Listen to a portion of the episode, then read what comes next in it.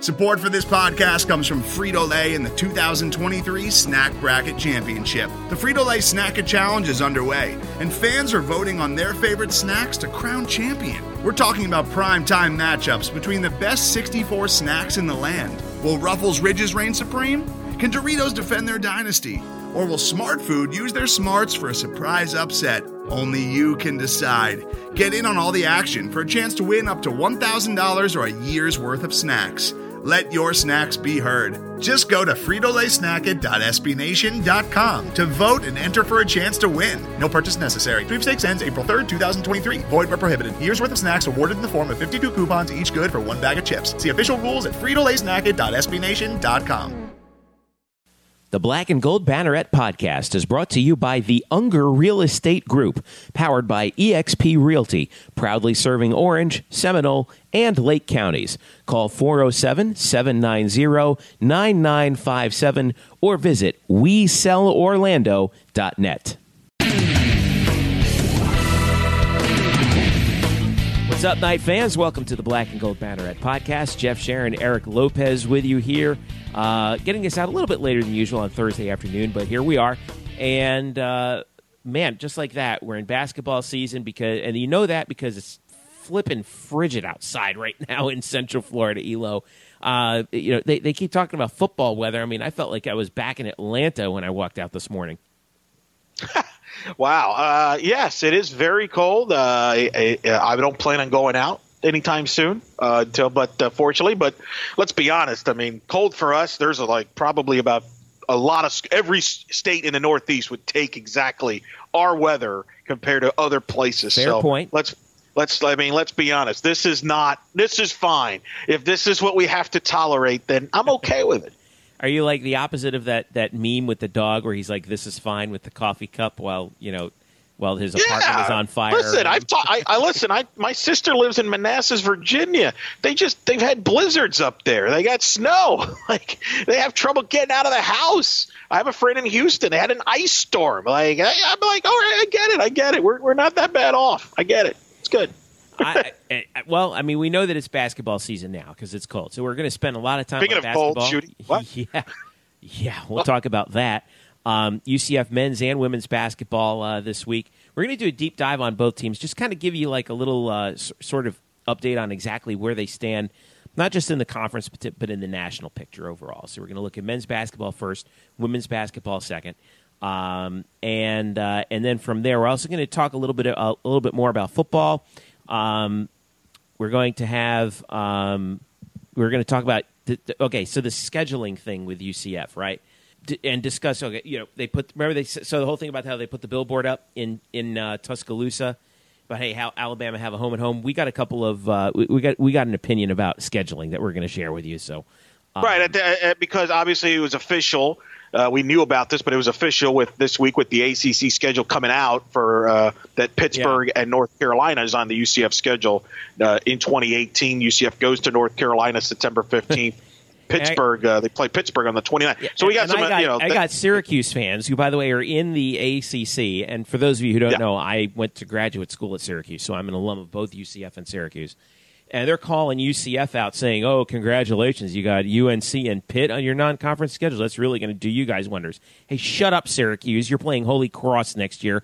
I thought, for, holy Lord Almighty, I thought Holy Cross gave up their football program 20 years ago. But uh, anyway, um, we'll we'll get we'll get to that in in a second. But um, let's let's go to basketball right now. Speaking of speaking of like Syracuse, right?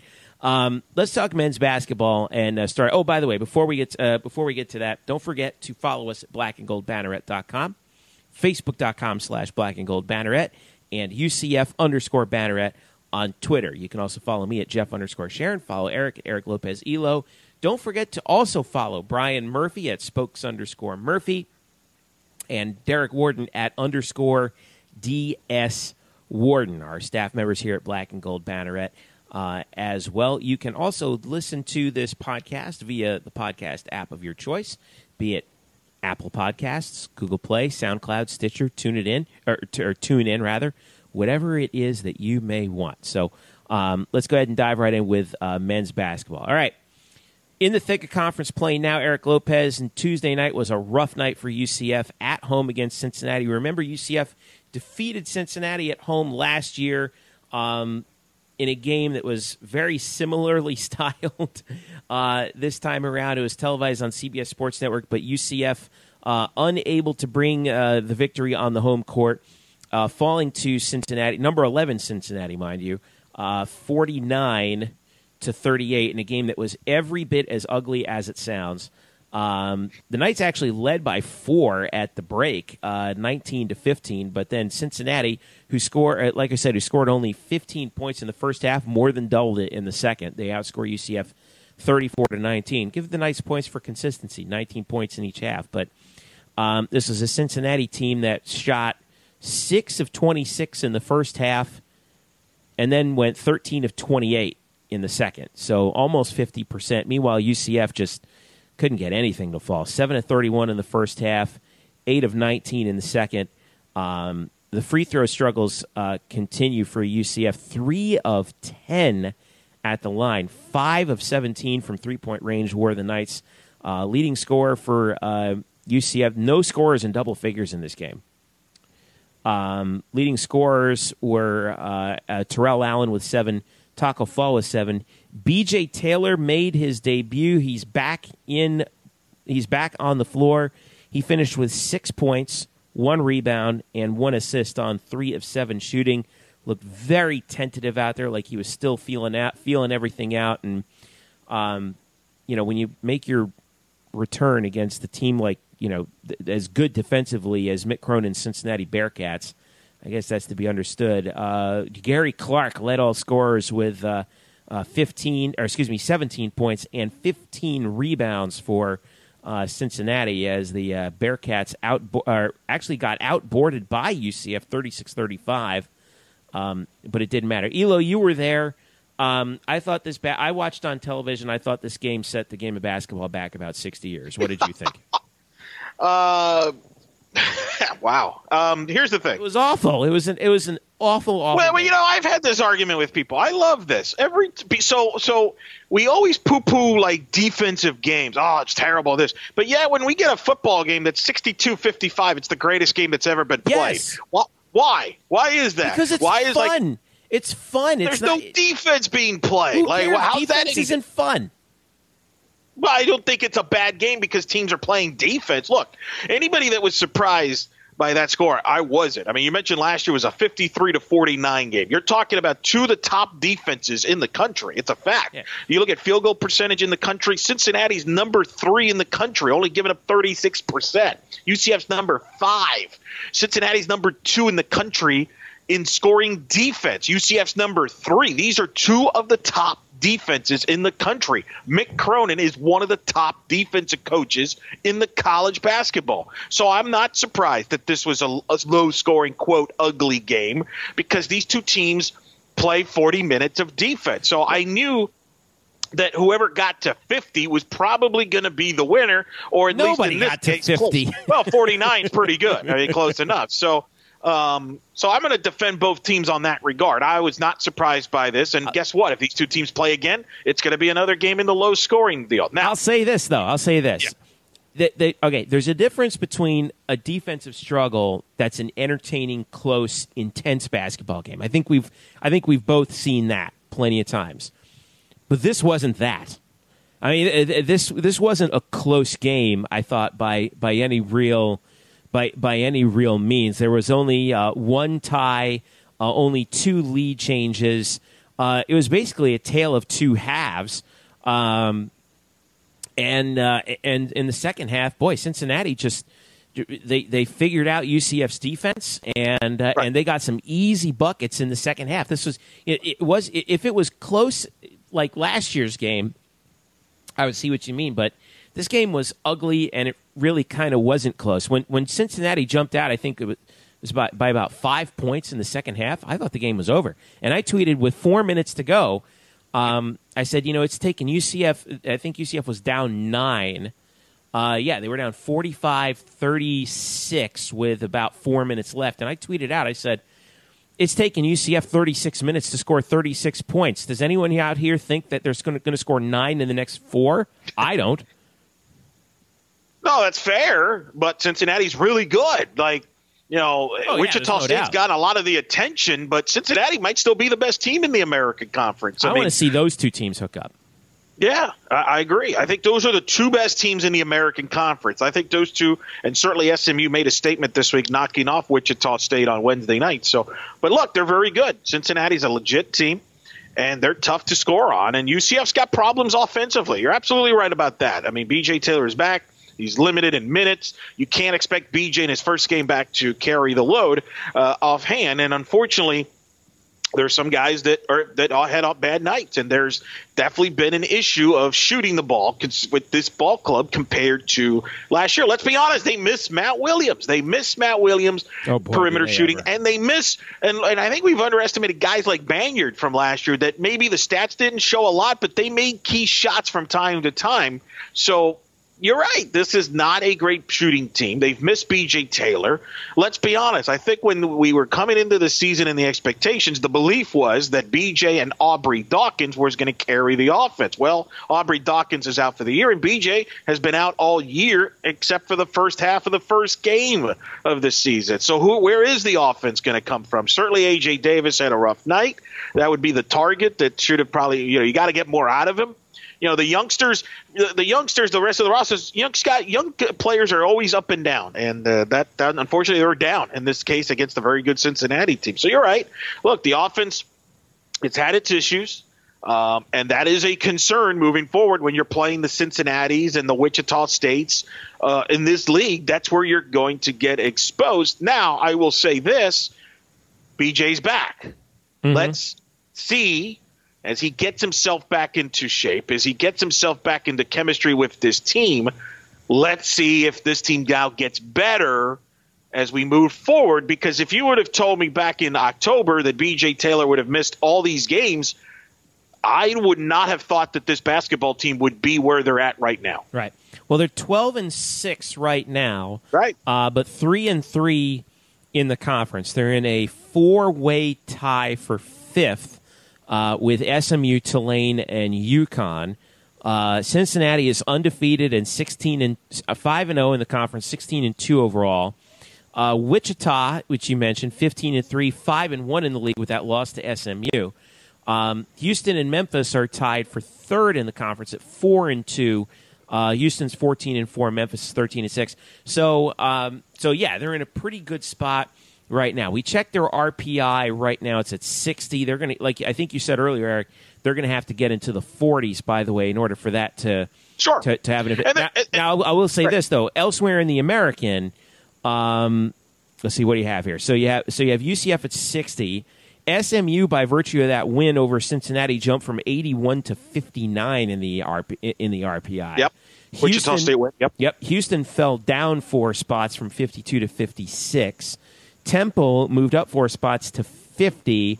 And uh, I'm looking for see who else is it. Okay, so Wichita's 28, down from 18, and Cincinnati's at 24, up from 26. And they're the top RPI team in the American right now, is Cincinnati at 24. So, um, so looking at that, yes, obviously UCF has some work to do if they want to if they want to boost the RPI uh, in order to get to the. But they have uh, opportunities. They have they, they have do. opportunities moving forward to do that. They have two games with Wichita State.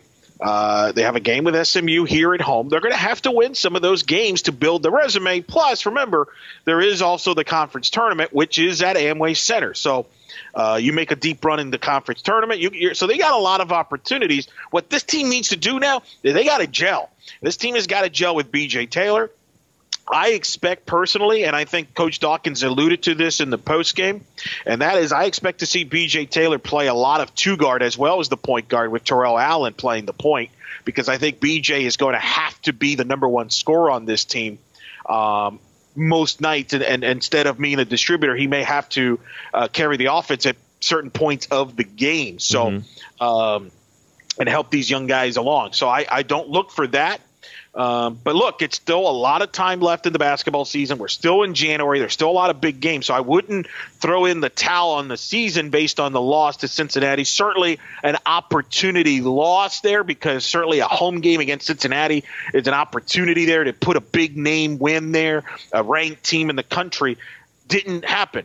But the good news is you're in a conference where you're still going to get multiple, if not uh, more, opportunities to build your resume. But you got to win games, no question about it. And to do that, they have the defense to do it. The defense is, is, is going to give them a chance to win every game. Basically, they're going to they're going to keep them in the game. But you're right, the offense, uh, which has been difficult to see at times, has to step up. And now that BJ's back, now I'm ready to see how this develops in the coming games in the coming weeks.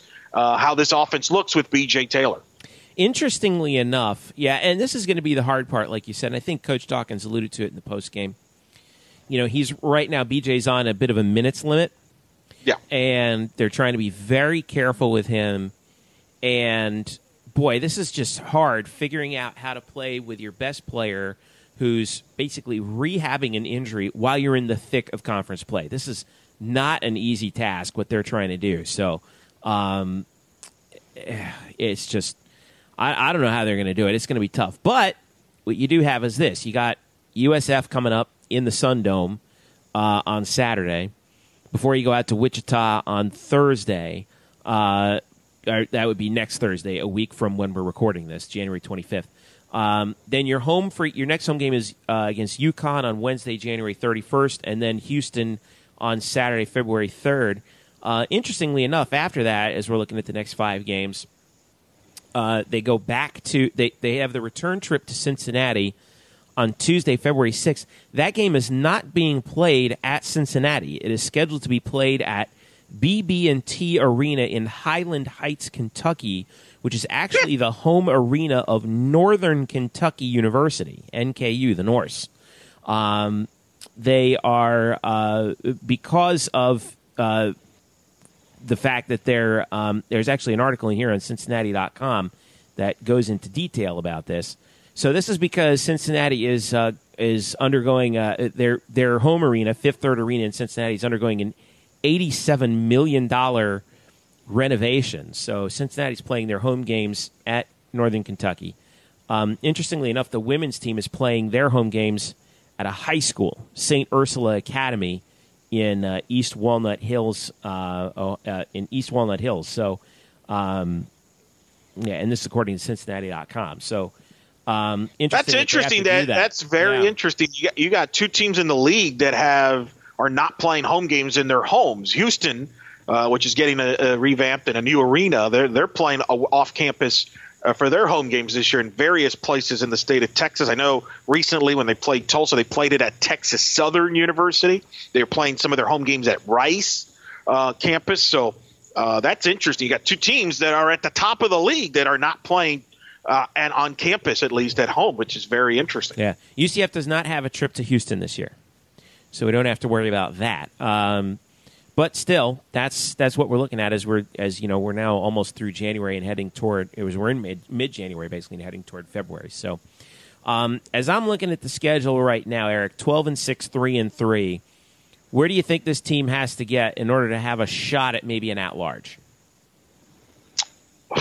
Well, let's go. Let's go through the rest of the read off their schedule. I'm going to tell you which games I think they're going to they're key here, and and, right. and, and they're 12, kind of they're 12 and 6 right now. Yeah. At USF. They got to win that. You have to beat USF. USF is terrible. Uh, their RPI is terrible. USF too because you got them twice. And, well, and that's the scary thing. This is the nervous thing about this. It's a rivalry game. Uh, USF's going to be ready to play these games. This, these games, these two specific games, they're going to be prepared to play and give it their best shot. You see, and with the offense the way it is, this is a concern on Saturday at the Sundome. They have to win these two games, and this Saturday game is a tricky game. It's a six o'clock Saturday game. You're just coming off a Cincinnati game. You mentioned it. They're going to Wichita State after this game. You cannot look ahead here it, this is a. I'm, t- I'm very nervous about this game, Jeff. I might not even sleep until tip off of this game. That's how nervous I am about this game. But uh, I, they have to win those two games they play against USF. But I am definitely concerned about this Saturday. Yeah. Big, big flag. Please do not take this game lightly. Do not overlook this game. All right, then at Wichita. Uh, that's That's going to be tough. Uh, home for UConn and Houston. Those are big, two big home games. You got to protect your home court. Obviously, if, UConn if you're for the real, best- I think you win. You you you sweep You that to. home that home double got right to. there. Got to. At Cincinnati, tough, right? excuse I me, mean, at at tough. Cinc- uh, or versus Cincinnati at Well, the- NKU. the good news about that is that obviously Cincinnati is not in their comforts of their of their arena. Uh, on the other hand, the bad thing is you're playing in an arena UCF hasn't Yeah. played in. gonna So uh, like- I'm going to project. I'll project that as a loss, but it is an opportunity to win there. Obviously, All right, so like I think they have a, if they're if they're going to pull an upset on the road, I think their best shot is that Cincinnati game instead uh, as opposed to Wichita State. all right, then at Memphis. You know, I, I tweeted this out last week after the UConn game. I think one of the keys for them to make the tournament was I felt they needed to split two trips that they have historically struggled in. Obviously, at UConn being one of them, and then at Memphis. We've had Taylor Young on this program talk about how tough it is to play there because of the rims. It's an NBA arena. Memphis is down, although they just blew out Connecticut, so it's not like they're a joke. But that's a tough place. UCF historically has struggled there. They have never won there against Memphis, going back to Conference USA days. I, I think to me they have to find a way to win that game. But I understand it's not easy. But you gotta, you have to show in your resume that you can win road games. So I, I have to say yes, that's a game that you gotta win. So you're saying right now in their next six, probably split in the next six, three and three. That would get them to fifteen and nine. Yeah. All right. Here is rapid fire, okay? And I mean rapid fire because you're not good at rapid fire here. Um, let's do the, the last six. Uh, home for USF, Win. home for SMU, 11 a.m. tip. Uh, you got to win that. You got to win okay. that. at Tulsa, Tough place to play. Another historic place that they haven't played well. I'm going to say they lose that game just to be balanced. at Temple, Got to win that. They won there last year. Got to win that this year. I think. Yeah, Temple's not very good this year. Nine and nine overall. Um, Tough schedule. Yeah, yeah, yeah, that's true. But they're but they're off to a bad start in uh, in conference as well. And then you wrap up home for Wichita and home for Tulane. Boy, if you could pull off that Wichita win, man. Yeah, that would be Whew. that's big. That would be huge. But here's the X factor in this. You're mentioning the regular season. There's a conference tournament in Amway Center. You got to make some noise in that tournament. You can't bow out bow out early. If you can get to the semifinal, if you can get to the final, you really put yourself in a great spot. So again, that's what I'm talking about. There are opportunities for this team to play themselves into the NCAA tournament. Obviously, if you win the tournament, conference tournament, you're an automatic bid but there are opportunities. You just ran off that schedule. There are numerous games. I, I think 20 wins is that magic number. If you can get to 20 wins, get to about 11 conference wins, uh, you, you put yourself in position. But you got to get some resume wins that will bump the RPI, whether that be Wichita State, whether that be Cincinnati, uh, or even a- an SMU type of win. Here, so here's here's how I'm calculating it out right now. All right, so you have them down at basically going right now, going seven and five the rest of the way. Okay, Okay. that would get them to 19 and 11 overall, and 10 and eight in the league. Yep. Uh, that's that would be including, all right. Uh, as I'm as I'm looking through seven and five. Let's see, uh, USF.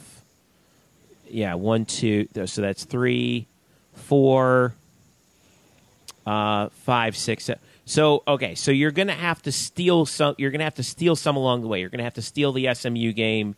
You're gonna have Yep. to steal a Memphis game, the Cincinnati. Yep. If you can, if you can get those and then hold serve at home, then you're looking at 22 and 10 and then 11 wins in conference and you know like 11 and 7 Right. It's big swing. Yeah. you know so and then you got to do, and you still got conference tournament games, which Yeah. people will be watching. So how you finish will play a big role. So again, that's it's it's there to be had, but you're going to have to win at some of these places. They haven't won there before, and I think that's a key part of this season, and will determine uh, whether this team is an NCAA tournament team or an NIT team. right all right so that's what we're looking at right now next game is at USF in Tampa Saturday at 6 p.m. next home game January 31st that's a Wednesday night 9 p.m. tip on CBS Sports Network by the way the USF game's on ESPNU but the uh, 9 p.m. tip that's a late tip uh, for the for Welcome the to prime game. time, I know, baby. yeah, that's that's Welcome. yeah, prime You wanted the big Sports show. Network. Yep. So um, that's what we're looking at on Wednesday night uh, for the UConn game, and then Houston right after that on ESPNU at noon on February um, 3rd. So that's where your UCF men's basketball team uh, is looking right now. Stick around. We're going to take a quick break. We're going to hop over to women's basketball. Check in with uh, Coach Abe's team as they make their way through the conference uh, through the conference schedule. Checking their RPI and do they have a shot to maybe get that coveted number two spot behind UConn in the American. Stick around. The Black and Gold Banneret podcast is back after this.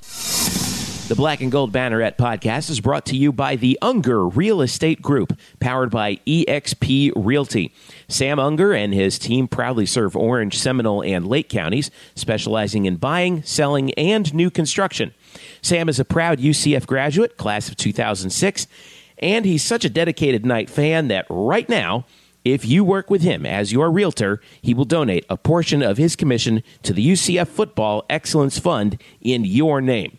So if you're ready to buy a new home or sell your current home, upgrade or downsize, Sam and his team have you covered so you can find the right home at the right price in the right location. So give them a call right now at 407 790 9957. Again, that's 407 790 9957. Or visit on the web at WeSellOrlando.net. Again, that's WeSellOrlando.net. You can also reach them on Facebook at facebook.com slash WeSellOrlando. Get in touch with the Unger Real Estate Group today and make finding your dream home a reality.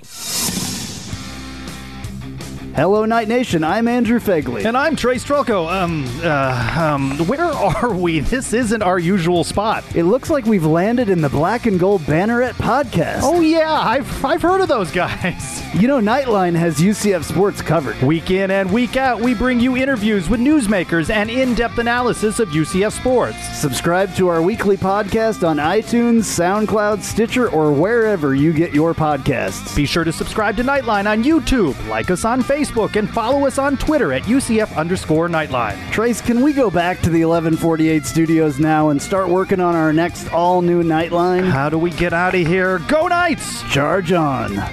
Now back to you guys in the Black and Gold Banneret podcast. Welcome back to the Black and Gold Banneret podcast. Jeff Sharon, Eric Lopez with you. Don't forget to follow us at Black and Gold Banneret, UCF underscore Banneret on Twitter, and Facebook.com slash Black and Gold Banneret. And follow this podcast on Google Play, Apple Podcasts, SoundCloud, Stitcher, and Tune In. All right. Let's dive. We brought, we talked about a, a, deep dive on men's basketball. Let's do a deep dive on women's basketball right now. So uh, they're twelve and seven, four and two in the league, uh, and coming off of uh, a win over Tulane on the home floor on the American Digital Network, 59-51. Eric Lopez, you were there. Um, good for them to get off the schneid after uh, back-to-back losses to number one UConn and number twenty-five USF on the road for both of those uh, for both of those meetings. USF just did USF things in that game. I mean, it looked like everything that they did wrong last year in the matchup in the Sun Dome, they did right this time around. But Coach Abe's team shakes it off. Uh, they get the 59 51 uh, victory uh, against the Green Wave. Um, and coming up, they've got Saturday at 2 p.m. against SMU. That's on the American Digital Network uh, as well. But uh, the Knights um, actually led by a bunch more than uh, than the score indicated. They jumped out 17-8 after the first, um, and they were up uh, uh, 40. Was it 47 to 32 after three? I think Eric. Um, yeah, yeah, they had about a 15 point lead. Yeah, yeah. and then they kind of let Tulane back into it. But yeah, uh, Tulane made a run, a little full court press, some turnovers, some missed shots, uh, free throws. You know, kind of got Tulane back. I mean, it's no surprise these two teams have played for a lot of years. Uh, going back to Conference USA, they played twice last year, including in the quarterfinals of the conference tournament. It's a battle. In fact, uh, you mentioned I was the sideline reporter for the broadcast on the American Digital Network. In fact, we're going to play. I had a chance to talk to Coach Abe on the post game show uh, about that fact, the fact about Tulane being a tough win, a, a, tough, scrappy team, and how they were able to win this game, led by her star guard. And what does this mean going into SMU on Saturday?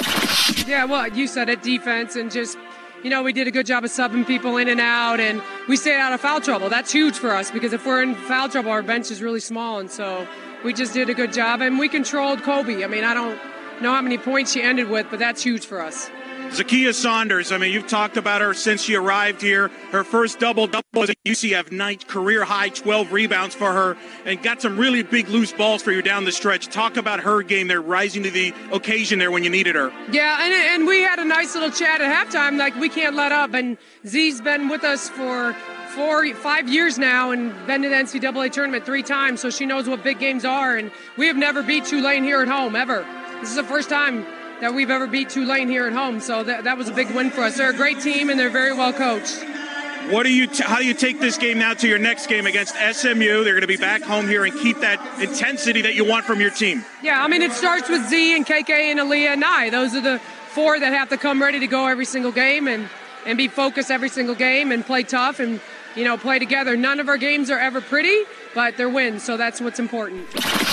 All right, that was Coach Abe with me on the post game, courtesy of the America Digital Network. Uh, quick post game after the win, and she mentioned it there in the interview and talked about, look, they got some defensive plays, they made some big plays, but how about Kay Saunders, as they refer to her in that building, uh, Jeffrey? Uh, you know, it, it, it, she's a newcomer, but yet she's been around the program. She's been, as she mentioned in the interview, she played at Albany for Coach Abe. Yep. I've Zakiya, uh, Zakiya Saunders. I've been so impressed with her, and I had a chance to talk to her again in the postgame. Had a career high twelve rebounds, first double double such a poised guard. She makes she makes the little you know she makes those little plays that make a big difference. You know what I mean? Like when Tulane's making the run, she's the one that will like get the loose ball rebound. You know, she's the one that gets that big pass to get that basket. Um, I remember talking to Coach Abe last year when I was preparing to do a couple of broadcasts and shooter rounds, and she wouldn't, you know, Saunders was sitting out because she was transferred from Albany, and I, I, she just wouldn't, you know, she just she's like a, a coach on the court, and, and I could see why, and she's such a difference maker uh, to this team. And I thought KK Wright had a heck of a second half, and she's just a sophomore uh, from boy, Orlando. I mean, this year, huh? hasn't she? And boy, I'm impressed. What's your thoughts on Masseny Kaba? Who's had to step up inside because they've had injuries inside with Fifi and Dor out and, and, and so much a couple of front court players. They're shorthanded with injuries. Masseny Kaba, to me, who got them off to a fantastic start inside with a good low post game. She's just a freshman. Uh, Coach talks about how she runs like a gazelle. I mean, I tell you, I've been impressed with some of the youngsters on this team, Jeff. And I know we're talking about this year, but – with Kaba and KK Wright, a couple of youngsters there. Uh, man, I just very impressed with Kaba. I know you've gotten a chance to see her, but don't you? I mean, she's kind of the future of this team. I mean, I, I've been really, especially in women's basketball, you don't see a lot of players that can dominate in the post. Uh, heck, you don't even see it in the men's game that much anymore, right? Everybody's a perimeter. Yeah. I, I just I love her game, and she's got that presence inside. Like Tulane had no answers for her in the first half, and um, she can run up, up and down the court. I, I mean, this the future. The, the future is just unbelievable. I can't wait for this kid can develop into. Uh, it might be. I mean, by the time her career ends, maybe maybe the best big person. Uh, I don't know what's the politically correct way to say it. Big man, but is it big woman? I don't know how you say it, but whatever. You know what I'm saying. Big, I guess you could say. One of the best bigs in the history. Thank you. See, you're, you're the, that's why you went to Syracuse yeah. and I did. Um, one, one of the best bigs this program's had. Yeah, I, you know, there are times out there when she still looks raw. I mean, she is just, I mean, she is just a freshman, right? Um, yeah. And you know, at six three, you know, and you're you know 18, 19 years old, it's you're, you're still trying to figure out how to be six three when you're that uh, when you're that young. But you know, she really has developed, and she's had to because of the the injuries that UCF has faced with you know Tolu and McCory being out, yep. uh, Fifi and Dor being out. You know, there's there's there's your starting center and power forward right there, right? So you know, Kaba has had to step in and uh, and play and play. Uh, Nye Schuler's had to instead of coming off the bench, she's actually uh, been in the starting lineup as more or less like a you know kind of a swing player over there. And uh, you mentioned you mentioned Zakiya Saunders, who you know that's the experience I think that you're talking about. And even though she was four of twelve from the field, she had 11 points and 12 rebounds. 12 rebounds for a five nine guard. That that that's te- that tells me something about her experience um, that her nose for the ball. Um, she's really been uh, she's she's become more and more indispensable to the team. I think as the season has gone by. You mentioned KK finished with 14 points, three rebounds, seven assists in that game. Um, the, the, because they have been without because the um, uh, Zy Lewis graduated last year, uh, and and Coach Abe kind of um, alluded to this at times last year that basically I, I do have a three point shooter and I'm going to use that weapon, um, but no one else should be shooting threes. Really, she she wants to she wants to work Right. the ball down low. She wants to work the game from the inside out. And so we've seen UCF, you know, basically eschew the three point shot. They're only one of four in this game. Um, and I'm looking at the uh, the team statistics here um, for three point uh, field goal percentage. UCF is close to the bottom at 26.5 percent. But this is what's pretty uh, unbelievable is um, uh, UCF has attempted 113 three point shots this year. The next lowest in the conference in that department, the next the team that's taken the next fewest three point shots is Wichita State, and they've taken more than twice as many as UCF. They've taken 238. Uh, if you're Yeah. wondering who takes the most, it's USF with 474, and they've hit 173 of them. They're second in percentage at three six, at uh, 36 percent. UConn uh, is hitting 39 percent from three point range. Um, so so that'll give you an indication of what they're uh, of what you're looking at. Uh, as far as US, as far as UCF is concerned, they just don't want to shoot. They, they it's just not our game. But you know what? I'm going to give them credit for not forcing it because you and I have seen a lot of women's basketball. Oh, there have been a lot of teams. it a we- lot. Yeah. Right? No, don't you agree with me? Uh, how many times we've seen teams either playing UCF or even on television that are not good perimeter shooting teams, but shoot them anyway. Right. They're like, why? You know, and that's why you see a lot of low scoring games. So I give them credit for not forcing the issue. And let's also give the is- defense credit too, because this is a UCF Yeah. team that's Yep. second in the league in scoring defense behind UConn, and y- not that far behind really. Uh, UConn's giving up fifty five point six a game. UCF's giving up fifty six point two. So you can hang your hat on that. The only difference is that they're second to last in scoring offense at only Sure. fifty nine point five a game. So. Um, so it, it, the question is always going to be with this team is where are the points going to come from? Well, and the thing is, teams are locking in focused on Aaliyah Gregory this year. If you notice, Yeah. she's been quiet to this point because teams are trying to take her out of the game. Now, I will point out that it was around this time of year last year where she took it took it to a next level in conference play. So there's still time for her to do that. But part of the issue this year is teams are trying to focus on her and make others beat them. So the secret's um, out. yeah, exactly. So, uh, but their defense will give them chances to play. Uh, they're playing. You know, they played seven in the win against Tulane. They just that's the way they are right now with the way they are banged up. So, um, you know, it's a good bounce back win for them. You know, look, I, I not to make excuses for them. I thought they had a rough schedule. The conference didn't do them any favors by a you're playing at UConn, all right, which you know that speaks for itself, right? But then you're following that. You got to play at USF, which are arguably the two best teams in the league. You and I have seen you uh, USF. You've seen them up Yeah. close in person Well, I- I last don't- year. I I'm- don't think there's an argument. I think they are the two best teams in the Right. league. Right. I mean, you mentioned how they could shoot the ball. USF's good, and you know UCF kind of ran into, I think, a, a juggernaut. USF was motivated for that game. I was exchanging tweets with our friend Colin Sherwin, who's obviously a longtime USF guy. Mm-hmm. He has covered that program. You know, they had that game circled uh, Yeah, on Sunday after last after, year. Absolutely, because that's all they heard about is how they lost to the UCF for the first time in 19 years. So they were ready to go in that game, whereas UCF was coming off the UConn game, which is an emotional game, and and and you know. uh, Sometimes when you beat a team like you did last year, you think, "Oh, we could do it again real easy." Well, except USF took it to a different level. But that's a tough back to back. I mean, that is there is no more tougher back to backs in this conference than going to UConn and USF. So, um, it is what it is. The good news is you got those two out of the way. Uh, what they got to do is they've won the games they're supposed to, and they got SMU coming up at Saturday. Protect your home court, and then hopefully uh, Aaliyah gets going offensively, and that offense improves a little bit. And but uh, uh, you know, I, I think the team is you know considering the injuries they've had. I mean, we've talked so much about the men and having all their injuries, but the women's had a ton of injuries. Oh, yeah. especially inside, which was a big part of their success last year. So they're they're still in the mix, and they have opportunities.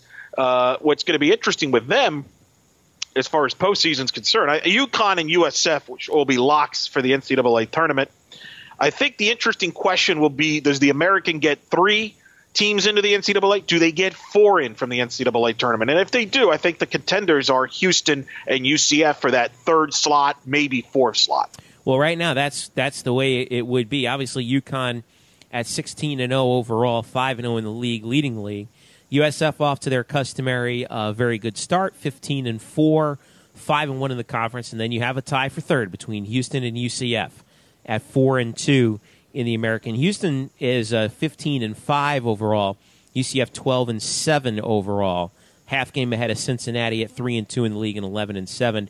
And then everyone after that uh, is at 500 or below, except for Temple, who's 9 and 8. They're one game over 500. That's in terms of overall record. There's kind of a big dividing line between the top five in the American UConn, USF, Houston, UCF, Cincinnati, and then Wichita, and then everyone else below them um, are, have kind of struggled a little bit this year. So, um, so th- that's kind of the position that UCF is in right now. And as we look ahead to the schedule, Eric, um, at home for SMU on Saturday at two that is a very winnable game. You, uh, SMU is seven and eleven overall, one and four in the league, and then you go on the road at Tulsa on Saturday, January twenty seventh. So you got a week off for that. Then you're at then you're at Cincinnati on uh, Tuesday, January thirtieth. Before you come home for Memphis on February third, and then number one UConn on February seventh. That's a Wednesday night at seven p.m. So.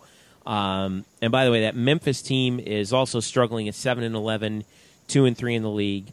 Uh, so there are some opportunities here. Uh, Cincinnati too, by the way, that's going to be a big game for UCF against that Cincinnati yep. team, where they're these two teams are going to kind of be neck and neck in the standings, most likely when they get to that point. So, uh, right. So this this is going to be this is going to be a tough little stretch here coming up, especially those two road games and that one against Cincinnati. Also, another game to circle, and I know it's a little far away, but it's a game I've circled Sunday, February 18th, USF comes to the CFE Arena. That's yeah. a significant. First of all, circle that weekend. Well, you know, you know this better than anybody having worked there. There's always that one weekend where there's just a million things going on. Yeah, that's the that's all- the spring. Uh, that's the that's the spring sports equinox. Yes.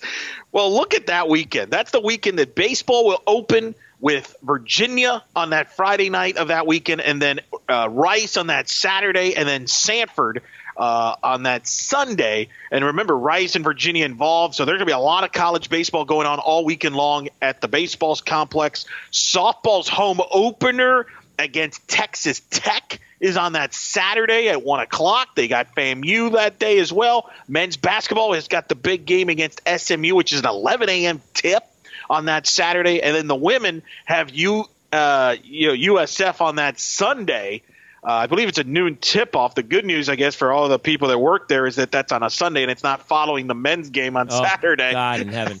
I've worked um, those. I don't games, even know man. what. Oh, that's brutal. And I'm not including like tennis stuff or you know that might be going on that weekend. That is, uh, but you talk about a huge weekend for a lot of the teams. That is the the biggest weekend, one of the biggest weekends of the year uh, for the UCF athletics in that regard. And that women's game against USF is big. They only played once last year. They, they, they get to play twice this year, and, and, I'll be interested to see how UCF responds at home against USF because, you know, uh, let's be honest, it's, you're, you're probably not going to get the UConn resume winner, right? it's just, I mean, I feel like if you keep it under 20, you might that might count as a resume builder, you know.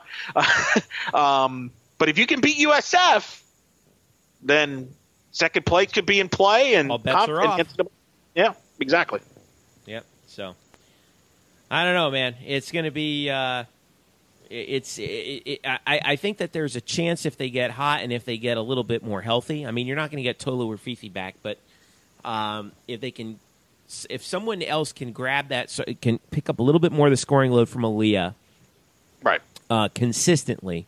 I think we might have a little something to be uh, to be excited about. RPI yeah. RPI coming into the week was like 52. You know, um, you uh, want to be in the. Uh, I'll tell you right. It's what 55. It 55. It's 55 now. So, look, they got to have to get a resume win. They don't really have a resume win, right? There's not a win that jumps out right now that says, "Whoa," but they they'll have some chances. And to be you know, fair, though, some... that's the third best RPI in the American. Oh, it is. Yes, but, it is. Know, it is, but they're going to have to kind of, you know, eh, the, the, the Houston game is going to be big because those two teams are going to be battling it out. If that USF home game I mentioned about, And obviously, look, when you get to the conference tournament up in the Mohegan, uh, in Connecticut, uh, if you can get to the final, let's say, uh, let's avoid the UConn side first. If you can get to the final against UConn, that, that might get you in as well. So, uh, you know, a lot of basketball to go. I, do, I think you would agree with this. We have two postseason basketball teams. We just don't know if it's going to be an NCAA teams Right. or NIT teams. Yeah, that's a good point. That's a very good point. So, and we'll find out in the next. I think in the next month we're going to see.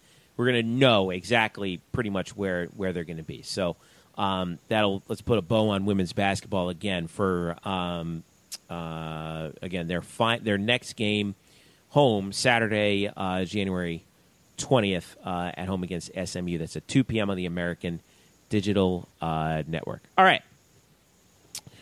Um, real quick, I want to check in with tennis.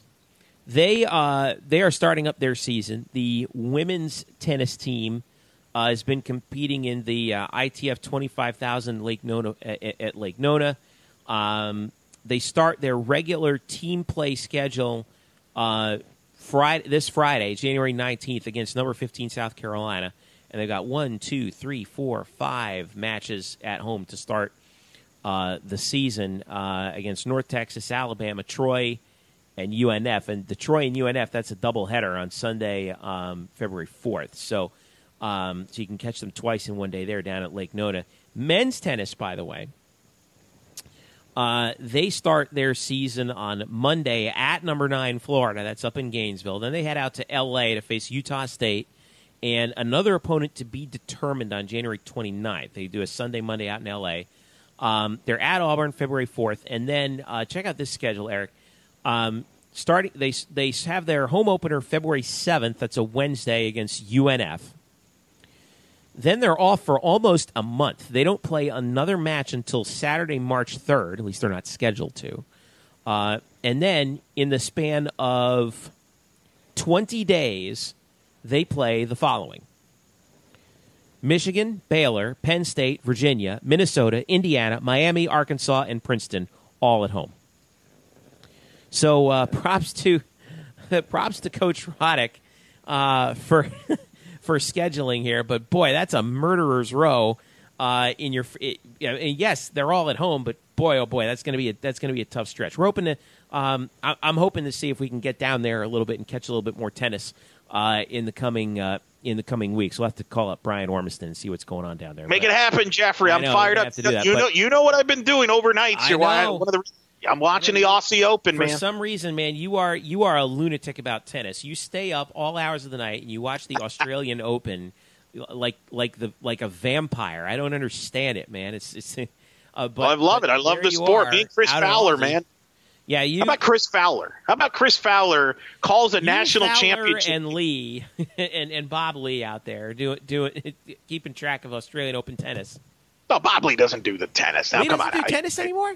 He's a soccer guy. No, he's exclusively I soccer. He did, He's I thought he Mr. did tennis as well. Nope, nope, Oh, nope, nope, okay. nope. Oh, it's uh, it's just Mr. Fowler who obviously did the national championship game at La- Alabama, Georgia last Monday, then flew to uh, Australia. Is calling Fly the, uh, the Melbourne, right?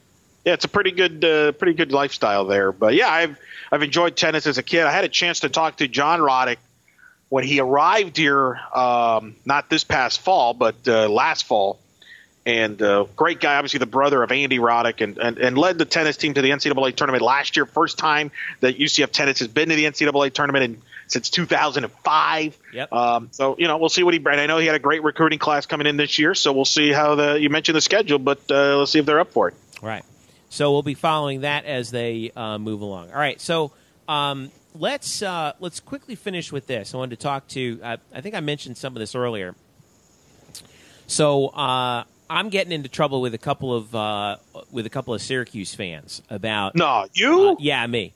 Um, you know that uh, that they were kind of getting on UCF's case that or, or, or UC, they yeah they were getting on UCF's case because UCF has scheduled two ACC opponents in their non-conference schedule in 2018. So Pitt and UNC, uh, and those games are official because the ACC just you know hammered down their schedule and released it. And uh, and a couple of Syracuse fans were like, "Oh well, yeah, uh, UCF, uh, oh, you're getting you know Pitt and North Carolina, huh? Oh boy, you're really boosting your resume there. And I'm like, wait a second, shut up, you Syracuse fans. And I'm a, and I love Syracuse. I, I actually, you know, I the first time I found out about Syracuse was actually watching Syracuse football, not Syracuse basketball. So I'm a I'm a Syracuse football fan in a in a at a basketball school, right?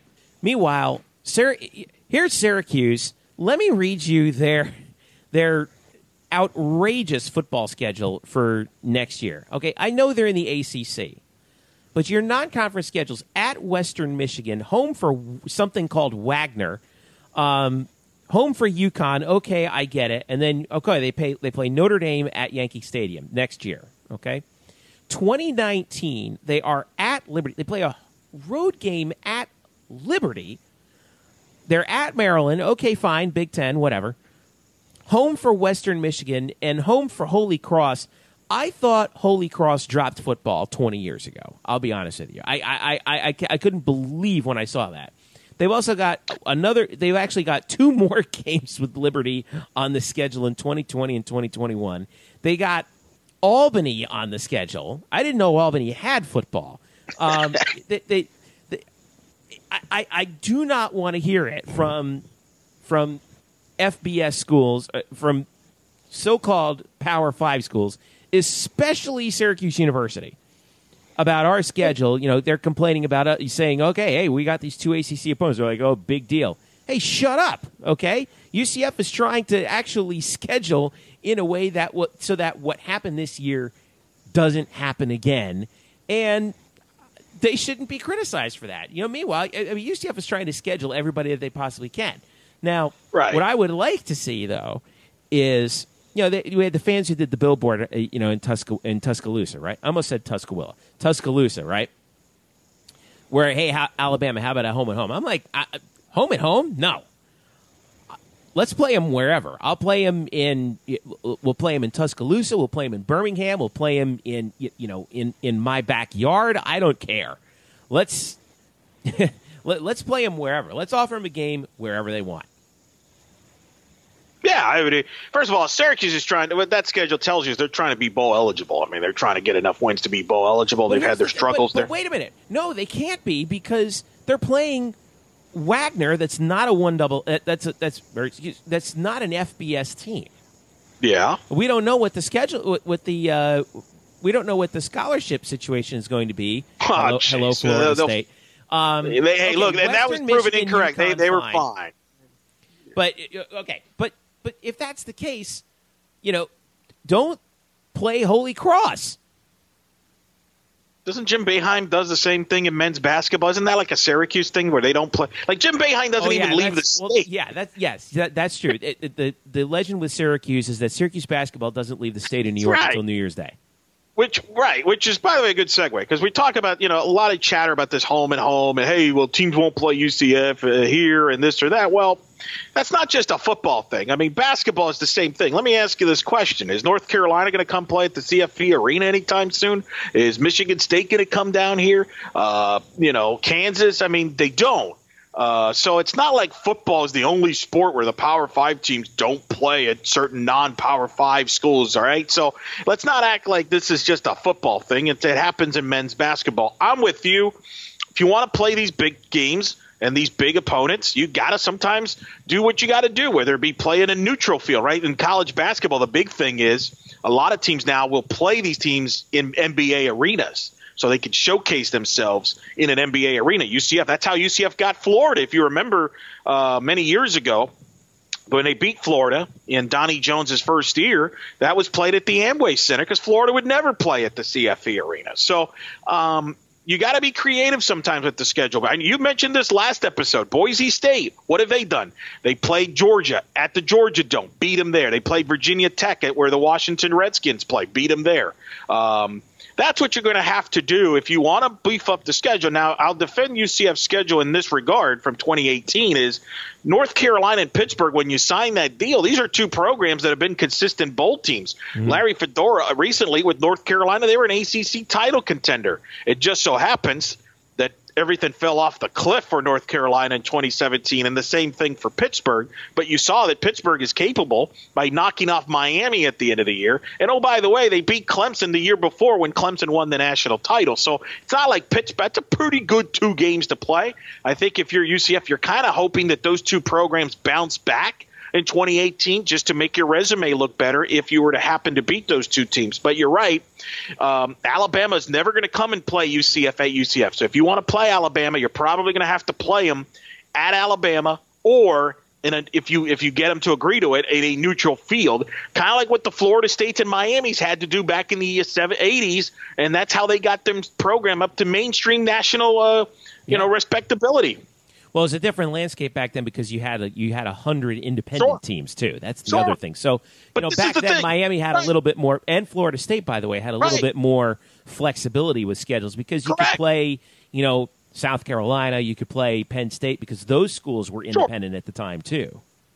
But the, yeah, but the reality is this: we could talk all we want about the Auburn win at the Peach Bowl, but if you follow the sport for a long time, beating Auburn in the Peach Bowl isn't what's going to get you over the hump. What it is is beating Auburn in a, an Auburn type team in September, in October. And I'll use Houston as an example. Houston beat Florida State in the Peach Bowl.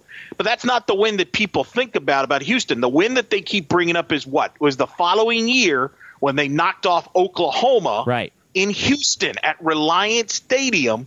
That was the win. They're like, whoa. They just beat Oklahoma on opening weekend of the season. This, you know, and that all of a sudden the hype machine was on Houston. The media jumped on them. Hey, if they can go under, you know, they should get consideration. Uh, yada yada yada. Remember that was the whole Big Twelve talk. Right. Beat Oklahoma and Houston. That's when you make noise. Is when you beat those teams in September and October.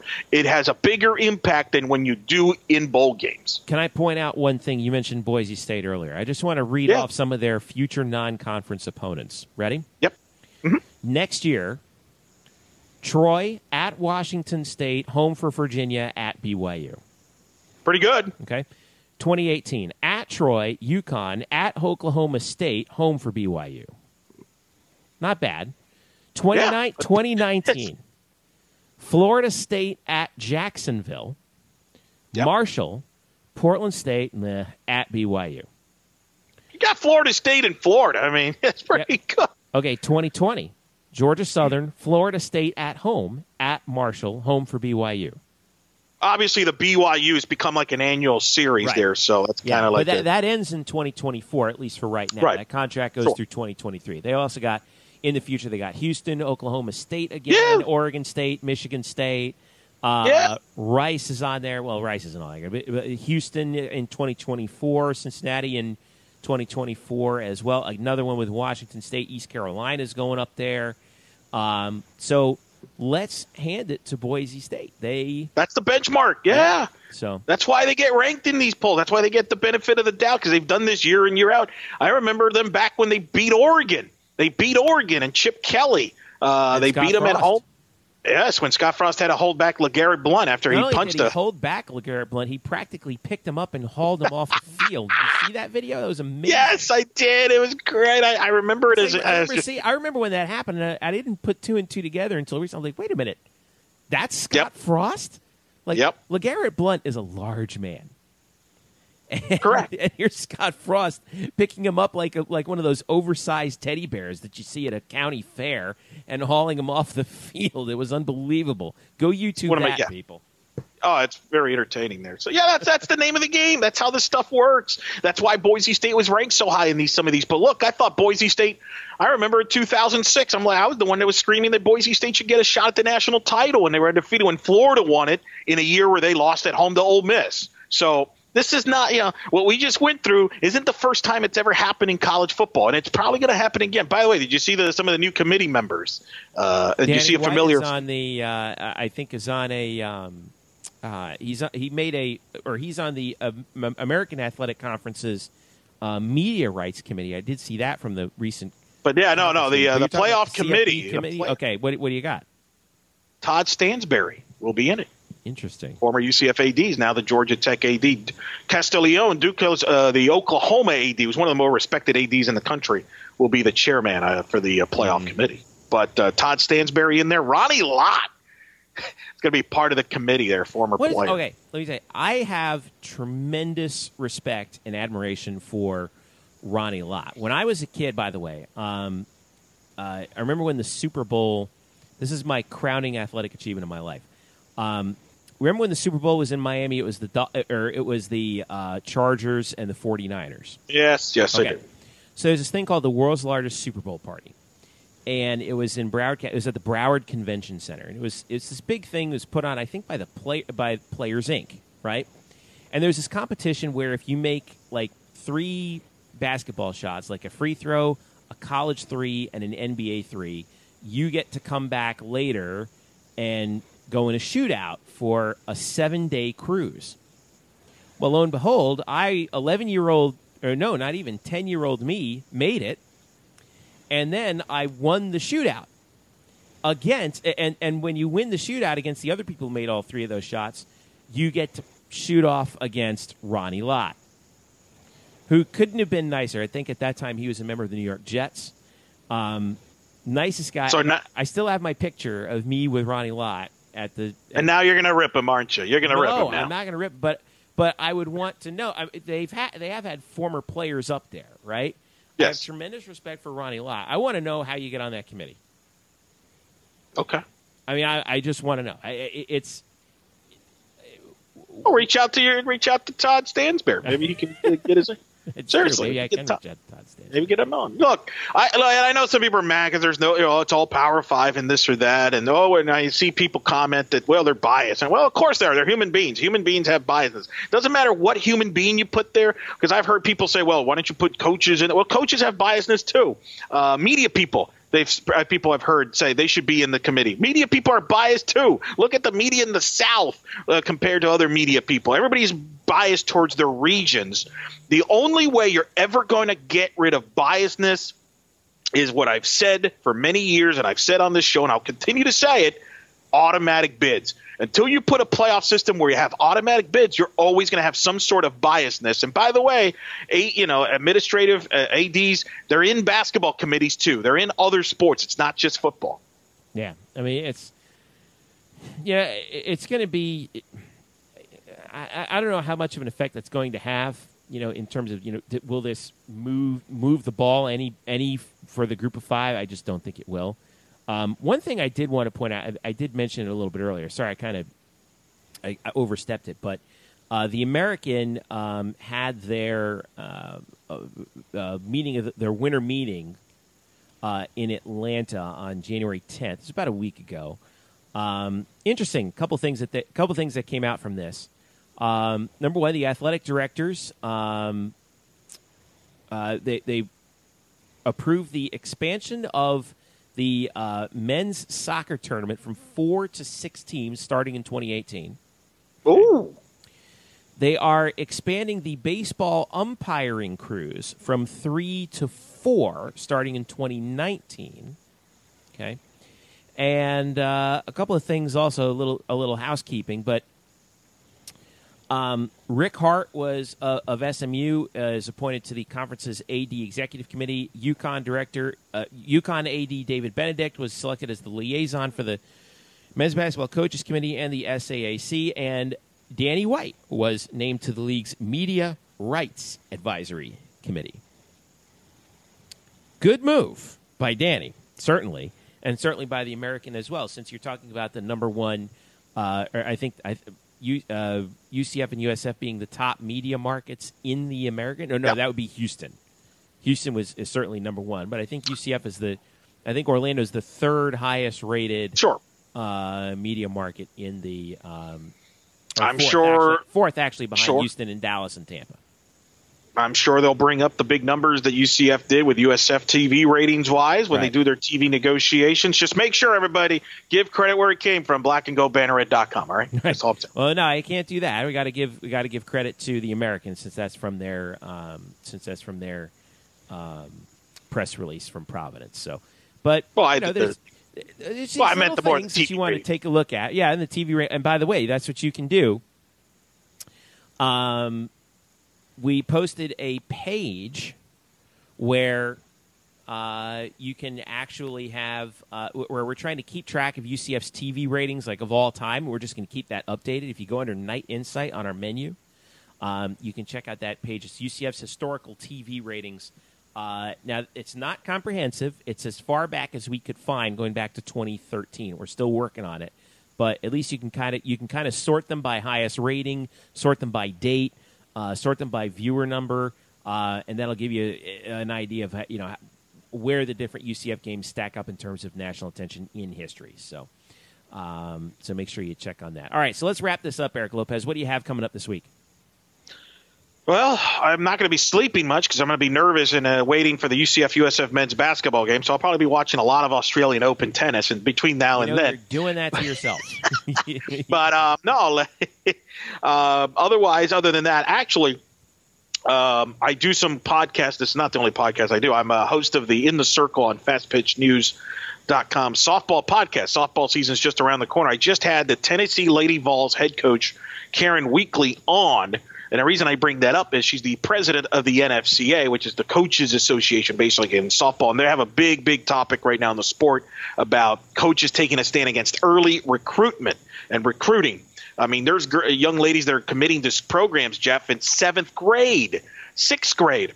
Uh, at the rate that we're going, your daughter is going to be know? committed. It, yeah, I mean, Eliza, do I have to start contacting Renee like right be, now? Yeah, you better She's be careful. Two months She's old for crying out loud. Right.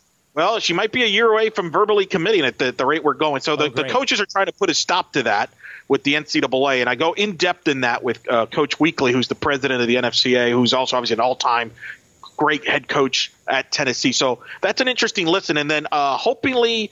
Uh, hoping to get Coach Gillespie, speaking of which, uh, within the next week or two to get ready for UCF softball, which is just around the corner. Uh, so I'll be working on that uh, and on other goodies. Yeah, it should be good. It was going to be fun coming up with the next uh, couple weeks as we approach the spring sports uh, equinox, and we'll be hopefully hitting up uh, media day for baseball and uh, and reaching Yep. out to Coach Gillespie as well for softball, seeing how that goes.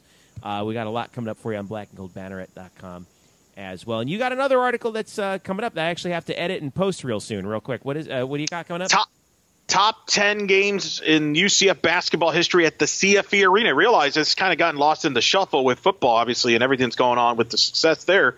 But this we're, we're in the 10 year anniversary of the basketball arena opening, this the CFE Arena, which opened in November of 2007. So it passed the 10 year mark on that. So I highlighted in what I thought was the top 10 games ever played in that arena uh, with UCF basketball. So uh, that'll be coming out soon, and uh, you can agree or disagree with it. Sounds good. Let us know at blackandgoldbanneret.com or on our Facebook page, facebook.com slash blackandgoldbanneret.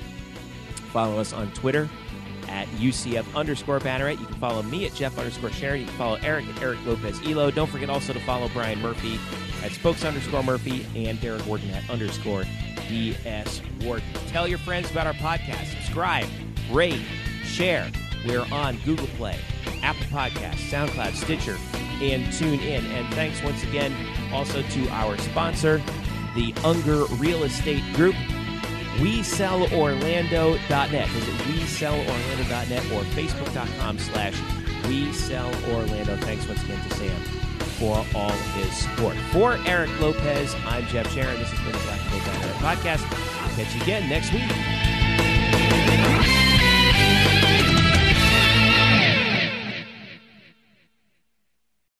Today's episode is brought to you by Cars.com. With over 2 million vehicles and 50,000 more added every day, Cars.com will match you with the perfect car for you, your budget, your life, your style. And if you're ready to say goodbye to your current car, Cars.com will get you an instant offer to cash it in. Just start by entering your license plate and get matched with a local dealer who will write you the check. So whether you're looking to buy or sell, just go to Cars.com. It's magical.